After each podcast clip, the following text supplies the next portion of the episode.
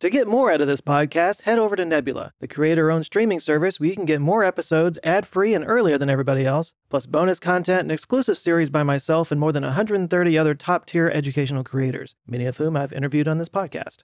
You can sign up for Nebula by clicking on the link in the description or go to nebula.tv slash conversations with Joe. You can sign up for Nebula by clicking on the link in the description or go to nebula.tv slash conversations with Joe. It not only helps support the podcast, it furthers our mission of building a platform that focuses on content that matters. As we get older, we spend a lot of time looking at our parents, you know, seeing how they turned out, what problems they ran into in their lives, their health. We spend a lot of time looking at their health. And we do it because we care about them, obviously, but it's also a little selfish let's face it, we share genes with these people. You know, we want to have an idea of what to look out for, what kind of problems that we might expect in the future, what to worry about. And few people have more to worry about than those who have parents with Huntington's disease. Huntington's disease is like getting Alzheimer's and Parkinson's at the same time. It affects both your motor control and your cognitive abilities that decline over time. It's like this perfect storm of neurodegenerative conditions. It's, it's pervasive, it's deadly, and there's no cure. And it's genetic. So if one of your parents has Huntington's, you got a 50% chance of getting it yourself. So yeah, if you're in your mid 20s and you're watching your mom or your dad just fall apart because of this disease and you know that it's literally just a flip of the coin whether or not that same thing's going to happen to you, that's horrifying. Of course, thanks to technology, you can get your genes sequenced and find out for sure, but for a lot of people in that position, they decide not to get tested. You know, since there's nothing you can really do about it, it's just better not to know. That calculus changes though when you decide to have a kid.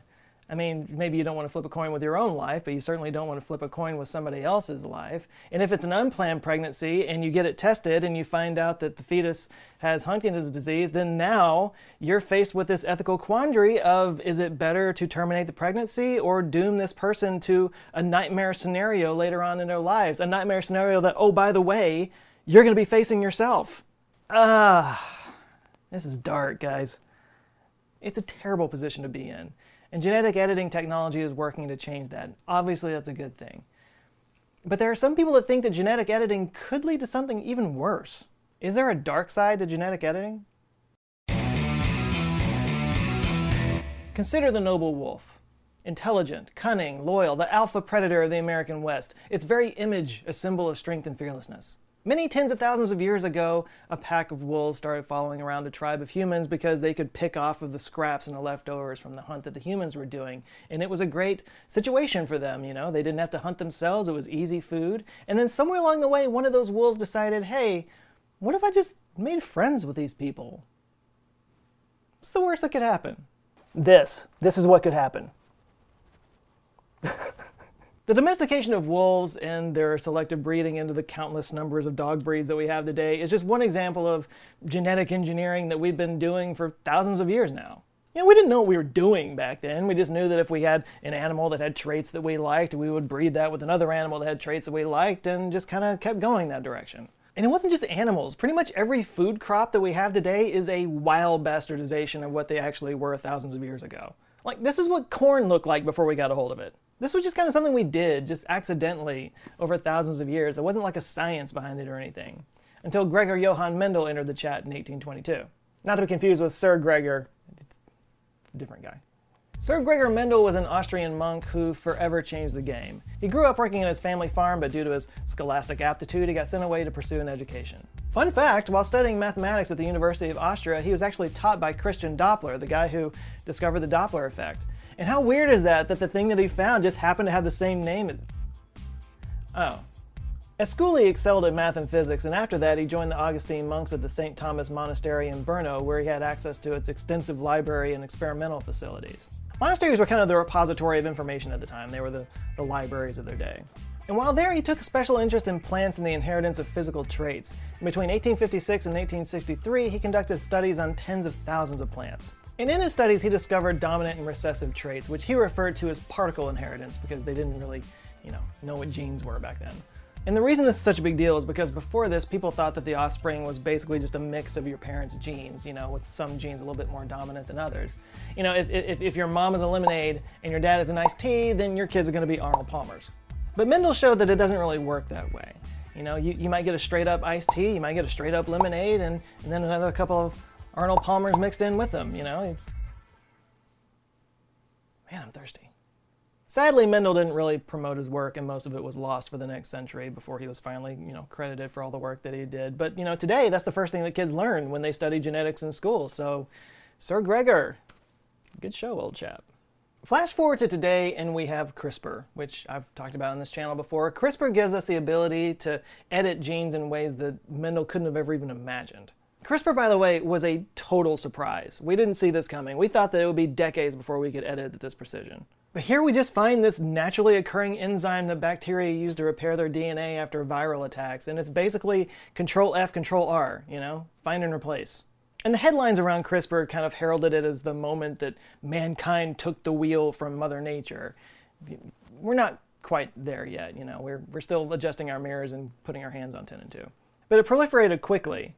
Like it became so ubiquitous that you can, you can now do CRISPR experiments with home CRISPR kits. And there's a good reason for all this hope. It's already helped treat some diseases like sickle cell anemia and beta thalassemia by altering bone marrow and stem cells. The only downside in those instances is that the original marrow needs to be destroyed by chemotherapy, so it does carry some risks. And there's a long list of conditions already under trial, so if these work out, obviously that's a huge deal. In fact, CRISPR technology is already evolving into newer, more precise things like Cas3 and Cas12. But despite its obvious benefit for a whole host of painful and debilitating conditions, uh, the concern around genetic editing still seems to kind of dominate the conversation. With some, with a lot of people worried that you know altered DNA is going to filter into the population at large and cause genetic chaos in the future. So yeah, this is where we need to talk about somatic versus germline DNA editing. All the clinical trials at least the legal ones that we know of, are what's known as somatic editing, which only affects the person being treated, it doesn't affect their offspring. And before we start quoting Dr. Malcolm from Jurassic Park, just know that the only way that genes can be passed from uh, parent to offspring is if you alter the germ line, which is basically altering the egg, sperm, or the embryo. So yeah, somatic editing is the introduction of a genetic variant at the gamete that carries a mutation throughout the entire now altered organism. Germline editing is introduced at or before the embryo level, and if it's successful, it would be in every cell of the individual and it can be passed on to their offspring. And if there were concerns, germline patients can have their offspring screened to make sure that there's nothing out of the ordinary going on. Now, it's worth noting that random germline variations happen naturally all the time. So if you have a problem with germline editing, then by all means, take it up with Mother Nature. And by the way, just to address how insanely fast this technology is progressing, we need to take a step back and look at the thing that made this all possible in the first place, which was the Human Genome Project. The year was 1990. Germany reunited, Sinead O'Connor had a number one song, and The Simpsons made their first appearance on TV. And scientists decided it was time to finally understand the human genome. Ever since Watson and Crick discovered the structure of DNA in 1953, our understanding of it had, you know, grown by leaps and bounds, but we were still hamstrung because we didn't we didn't have a roadmap. You know, we knew certain locations on certain chromosomes were connected to certain diseases, but there wasn't really anything we could do about it because those regions, it was still way too vague. Those regions still were like tens of millions of base pairs long. Our drug development and our testing was limited because what we really needed to do was to step back and take a look at the big picture but the problem there is that the big picture is over 3 billion base pairs. So in 1990, the Human Genome Project was born. It would take 13 years and $2.7 billion to do it, almost a dollar per base pair. But when it was done, they didn't license it, they didn't sell it, they just released it publicly for all the world to have. Communists. But by doing so, they gave research labs and private companies that, that roadmap that we needed. And our understanding has skyrocketed, and the price of this has plummeted. If you want to get your genome sequenced today, that same thing that would cost $2.7 billion in the 90s, now it's like $1,000. Now, of course, with this genie out of the bottle came a whole host of ethical concerns. You know, how do we make sure this is only used in a beneficial way? Get it? Genie? Genie out of bottle? Genes. Well, part of the Human Genome Project was a program called ELSI, which stood for Ethical, Legal, and Social Implications. They were created to establish a protocol for how we should engage with the human genome once it was sequenced, and they focused on four areas. Privacy and fairness in the use of genetic information, including the potential for genetic discrimination in employment and insurance, the integration of new genetic technologies such as genetic testing into the practice of clinical medicine, ethical issues surrounding the design and conduct of genetic research with people, including the process of informed consent, and the education of healthcare professionals, policymakers, students, and the public about genetics and the complex issues that result from genomic research. This work led to a piece of legislation called GINA, which passed in 2008, and its goal was to prevent people from being discriminated against based on their genetic information. And some of this did get rolled over into the ACA uh, to prevent people from getting discriminated against for pre existing conditions. Like, let's say I'm an employer and I get access to your genetic information, and I see that you might have a, a predilection towards depression or heart conditions or even ADD. I might be less likely to hire you because of that, even if you don't actually display any of those symptoms. That's a violation of privacy, and that's why GINA was passed to protect people against discrimination based off of employers or health insurance. And that's great that that passed, but hey, who needs a law when people will just willingly hand over their genetic information and broadcast it publicly from home genetic sequencing services? Now, to be clear, 23andMe states clearly in their privacy policy that they don't sell individual information, but they do sell aggregate data about the population as a whole if you opt into it. Also, if you have a rare condition that might make your genome helpful to specific research projects, they might, you know, seek out further consent from you. This is part of their business model. That's why it doesn't cost $1,000 to get your genetic testing done through them. They make up the back end by selling the data. And some people are uncomfortable with this, but you do have the right to opt out if you want to. But many people freely share this information on ancestry boards, and that's fair game. It's it's broadcast, it's out there, and you don't have to have done it yourself for this to affect you. Just a couple of years ago, this exact thing resulted in the identification of the Golden State Killer Joseph James DeAngelo, 34 years after his last crime. But yeah, investigators were able to make genetic matches between the DNA that was found at the scene of the crime with like a cousin or an aunt who had publicly put their genetic information out there on on uh, on the internet, and they cooperated with the authorities, and they were able to narrow it down to a specific list of subjects, and yeah, boom. So yeah, I mean, I guess the lesson to be learned here is, you know, don't rape and murder a whole bunch of people and piss off Patton Oswalt's wife. But no, there was an awesome HBO documentary series called "I Will Be Gone in the Dark" that was that was based off of the book of the same name that was written by Michelle McNamara, who was an absolute badass. And Patton Oswalt is a national treasure. Just go watch it if you haven't seen it. But anyway, yeah, it, it's a tricky situation. You know, on one hand, gathering this data, even for a price, you know, gives us a, a better sense of the overall health of our society, and in this case, brought justice to dozens of, you know, victims. But and used the wrong way, it could be a catalyst for discrimination. Now, in fairness, I only say that because, you know, we've been doing that for a long, long time. It is better for all the world if instead of waiting to execute degenerate offspring for crime or to let them starve for imbecility, society can prevent those who are manifestly unfit from continuing their kind. Three generations of imbeciles is enough. You can be forgiven for thinking that was pulled from Mein Kampf or something like that, but that was actually written by Supreme Court Justice Oliver Wendell Holmes, writing the majority opinion on Buck v. Bell, which basically okayed forced sterilization. So, yeah, this was sort of the prevailing wisdom at the time, and it was informed by eugenics. Eugenics is defined as the study of how to arrange reproduction within a human population to increase the occurrence of heritable characteristics regarded as desirable. This was developed in the 1880s and it's mostly credited to Francis Galton. And like most terrible things, it started out as a good idea. Or at least it had good intentions anyway. The goal was to improve the human race by propagating good genes and getting rid of bad ones. I mean, if we could do that with sheep and corn, why not do it with ourselves? It was an incredibly popular idea for a while. I mean, who doesn't want to improve the human race? Of course, the Nazis got a hold of it and ran with it and just basically used it as an excuse to exterminate anyone they found undesirable.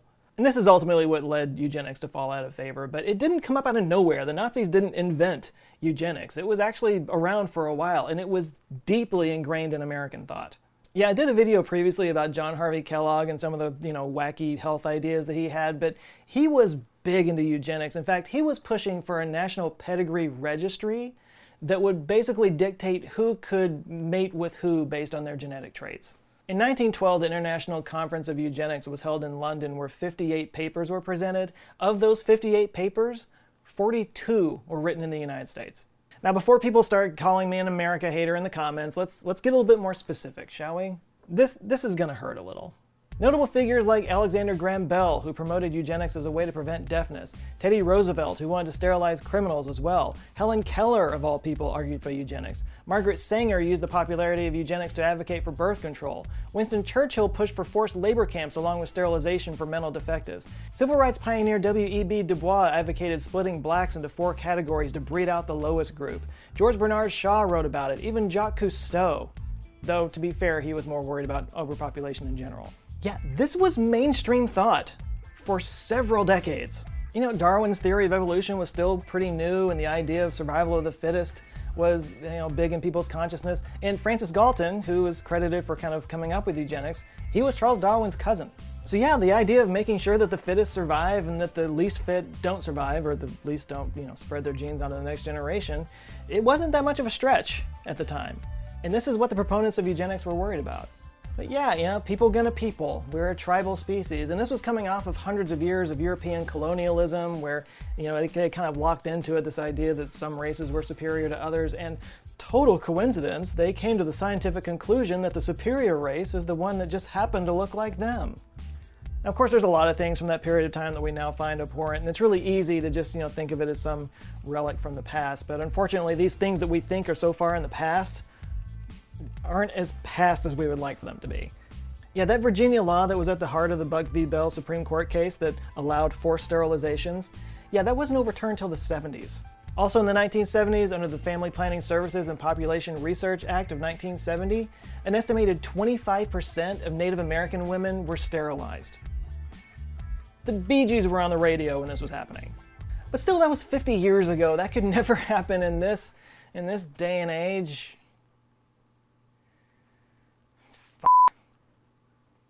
So, with a history and present like this, these new, cheap, efficient genetic editing tools have got a lot of people concerned that they could be used in a similar way.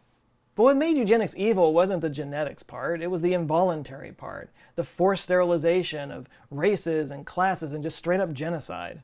All of that went on way before we knew anything about genetics. Genetics just became the new excuse to do this to other people and, you know, just wrapped up in the guise of science. You know, preventing somebody from living with a debilitating disease is not the same as wiping out an entire race of people based on skull shape. The point is to maximize reproductive options and put the power in people's hands. There's actually an argument that some people could make that, that by removing this ability, by preventing people from having this option, it's still forcing humanity in a certain, you know, genetic direction. So doing it is eugenics and not doing it is eugenics. Yeah, it, it gets confusing. So look, the fear is understandable, but we can't let that fear get in the way of treatments that could actually help people. You know, it's kind of like the talk that we hear about, you know, Neuralink and brain implants. You know, on one side you have people who are talking about uh, being able to download information from the internet or, or, you know, telepathic communication and the privacy issues that come up around that. But way before something like that happens, we're going to be giving paralyzed and disabled people the ability to walk again if they choose to. We're going to be giving voice to the nonverbal. There's nothing bad about this.